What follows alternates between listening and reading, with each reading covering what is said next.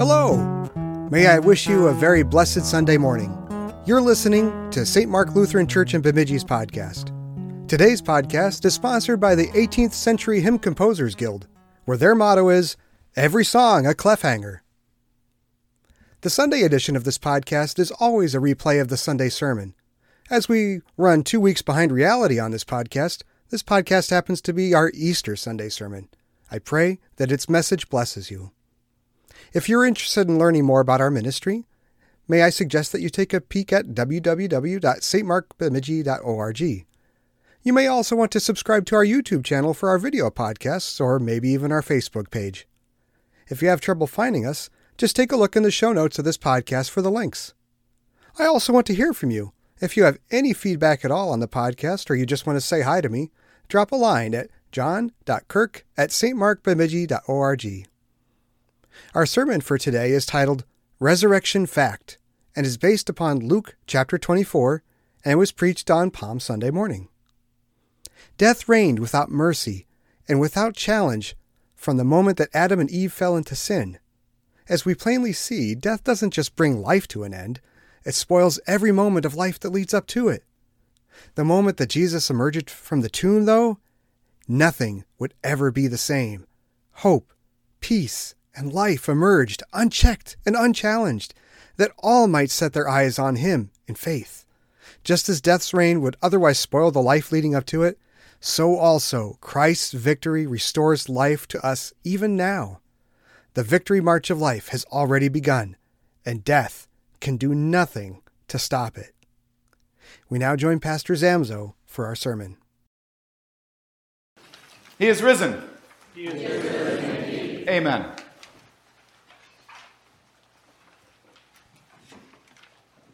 We see it, we hear it a lot these days. I'm going to tell you a familiar phrase, and I know you'll know what I'm talking about. Controlling the narrative. I don't care what political stripe you are. I don't care what news channel you watch or what have you. No one likes controlled narratives. We see a politician trying to control a narrative to bolster up themselves, to make themselves look better. They want to take a story and embellish it and drive it home. The news media. When we see the news media uh, controlling the narrative, what do we what do we immediately pick up on? that there are some facts being left out, there are some aspects of the story that are being embellished or over dramatized. Observant people usually pick up on this sort of thing, no matter what it is, and say, Yeah, I don't know about that. That seems like somebody's trying to control the narrative. And for centuries, there have been many people in the world who have said that today, Easter Sunday, is the church just controlling the narrative. There must be some things that have been left, left out. There must be some, some aspects of this ministry of Jesus and the person of Christ that are just over dramatized and embellished. This morning, we have before us the anchor and the cornerstone of our faith. The thing upon which all of our hopes as Christians are built, the resurrection of Christ from the dead. And the world looks at this and says, nonsense. You're controlling the narrative. Even our own sinful hearts within us our own human sinful hearts within us look at the story of the resurrection and ponder the idea of somebody rising from the dead, and we say, ugh, I don't know if I can believe that. It's too incredible. People don't just rise from the dead. Are we peddling a fairy tale? Are we peddling science fiction?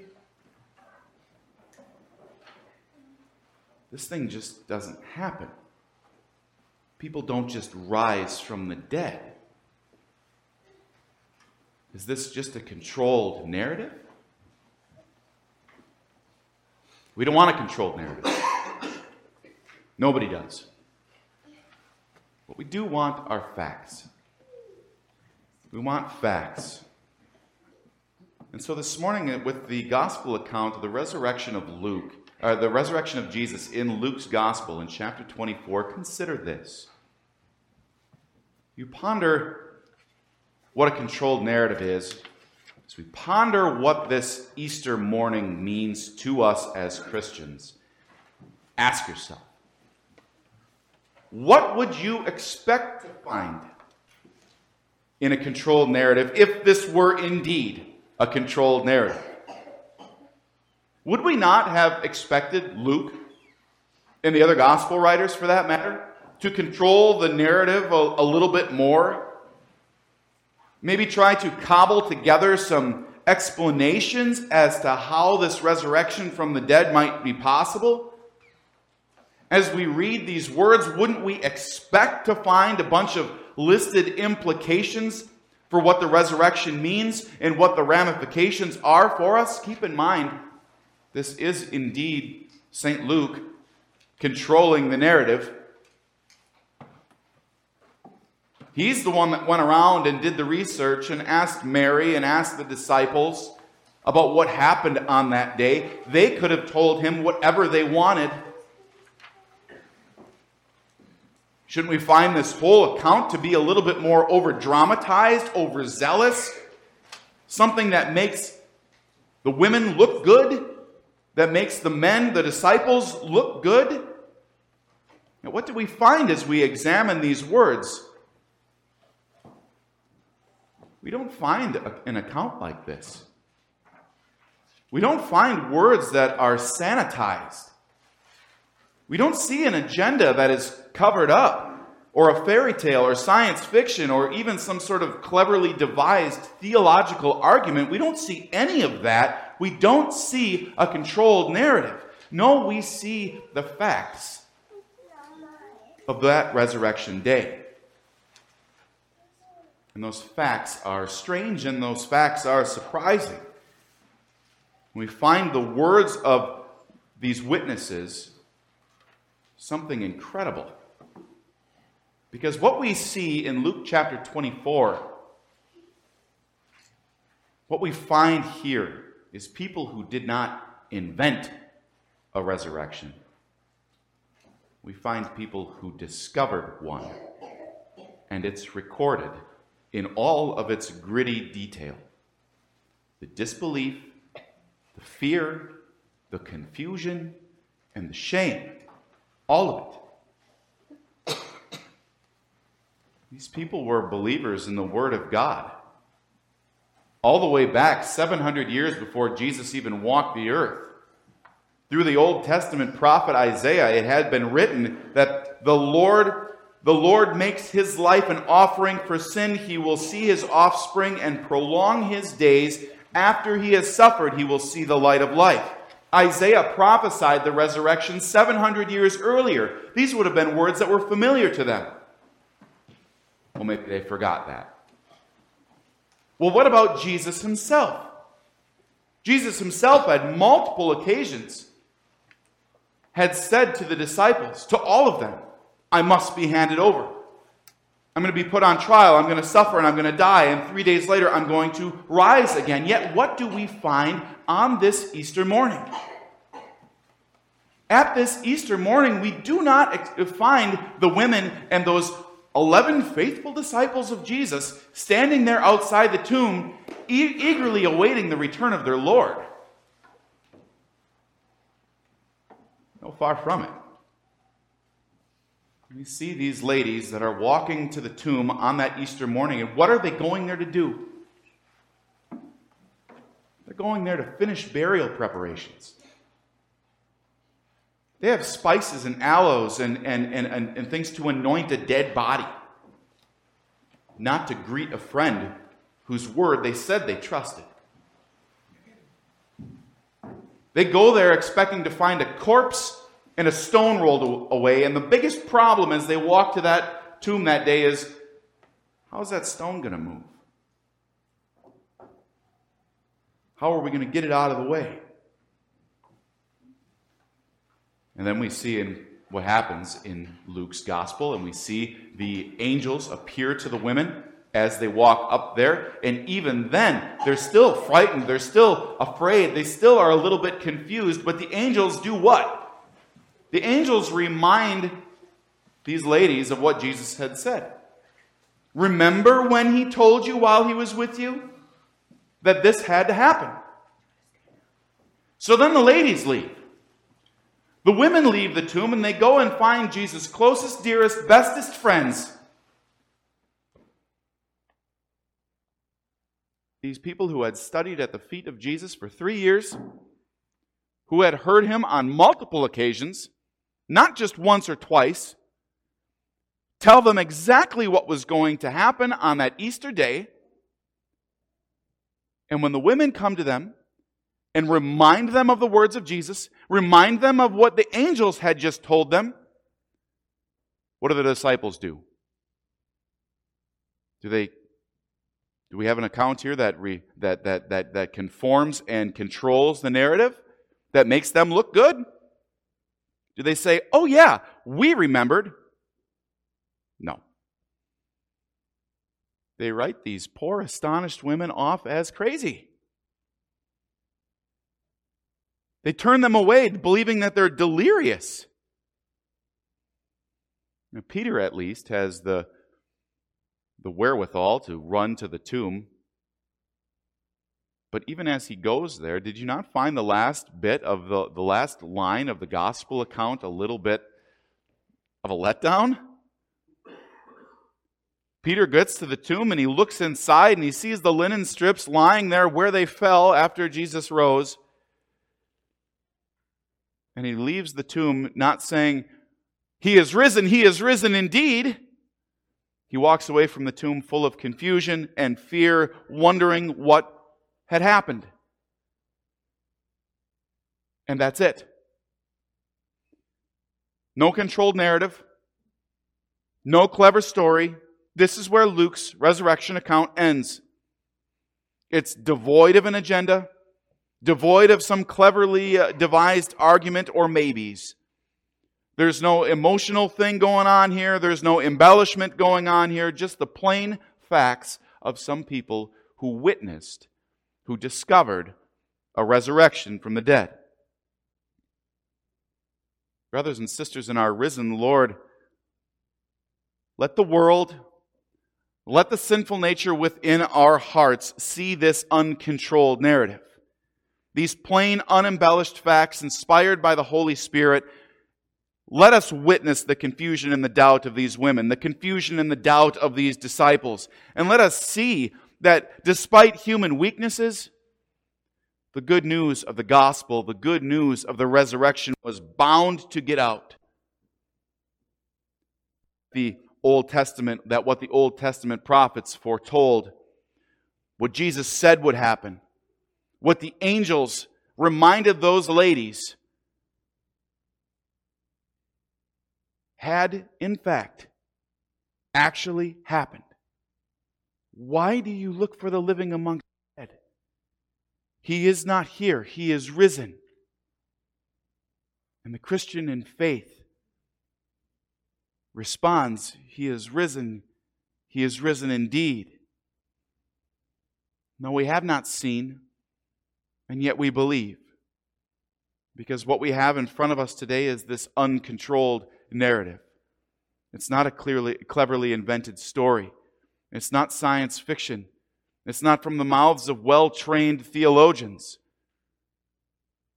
We're not peddling conspiracy theories or controlled narratives. What we have in front of us today in Luke chapter 24 is the unadulterated fact of the resurrection. And if this gospel account from Luke does anything, as we watch the disciples, as we watch the, the ladies leave that tomb, how even Jesus' closest friends and confidants were weak in their faith. What this does is it exposes to us how similar we are. Martin Luther once uh, was quoted as saying, Every single week, as in every single Sunday, I get up and preach justification, the forgiveness of sins, through faith in Christ Jesus. Every single week. Because every single week, people forget it. And indeed, how true it is.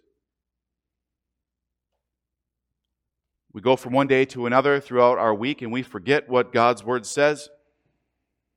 We let the world creep in with its doubts and its fears and its controlled narratives into our hearts. Friends, if Jesus was to come down right now and to take that chair and stick it in the middle of the chancel here and sit down and explain to you everything that would happen, the reason for everything. Why tragedies, why trials, why difficulties, why problems. If he were to give you an explanation for all of it, every last little bit of it, have no doubt that we would be like the women and the disciples, and we would look at him and not believe it. This is who we are. We are sinful, weak people. And the fact is, the fact of the matter is, what this account of the gospel does for us is it shows us not what we want to know, it gives us what we need to know. And that is the power of this gospel account, this bare, raw, unadulterated facts, this uncontrolled narrative, the fact of his resurrection, the facts around those who witnessed this resurrection. And it's for that reason that this is the cornerstone of our faith, rooted in fact, not in fiction. And having established that now, by the grace of who Christ Jesus is, we see the implications of what this means that Christ Jesus rises from the dead. What does that mean for you and for me? As we ponder back to the last couple of days over Holy Week, and we see what Jesus' passion was. He's just as passionate as you are about the things in your life, your passions, your dreams, and your desires. Christ Jesus had one passion, and it was to go to the cross to give his body and to shed his blood for the sins of the world, the Son of God and Mary's Son. And this resurrection proves, uh, it proves a fact that when Jesus gave up his breath, gave up his last breath on the cross, crying out, "It is finished," the fact that he rises from the dead proves that he was right, that all sin is paid for. That's a fact that death itself, by the death of the Son of God, has been dealt a mortal blow. Its iron chain is shattered. That's a fact. And now, try as he might to get us to doubt and to become weary in our faith, the devil knows that his time is short. That's a fact. That God, that the salvation that God had promised to his people from the beginning of time is not a temporary relief or just to hope for a better tomorrow or a how you can be a better you. No, this is about God wiping every tear away from the eyes of his people. That the death pall that, that surrounded this world would be ripped and torn.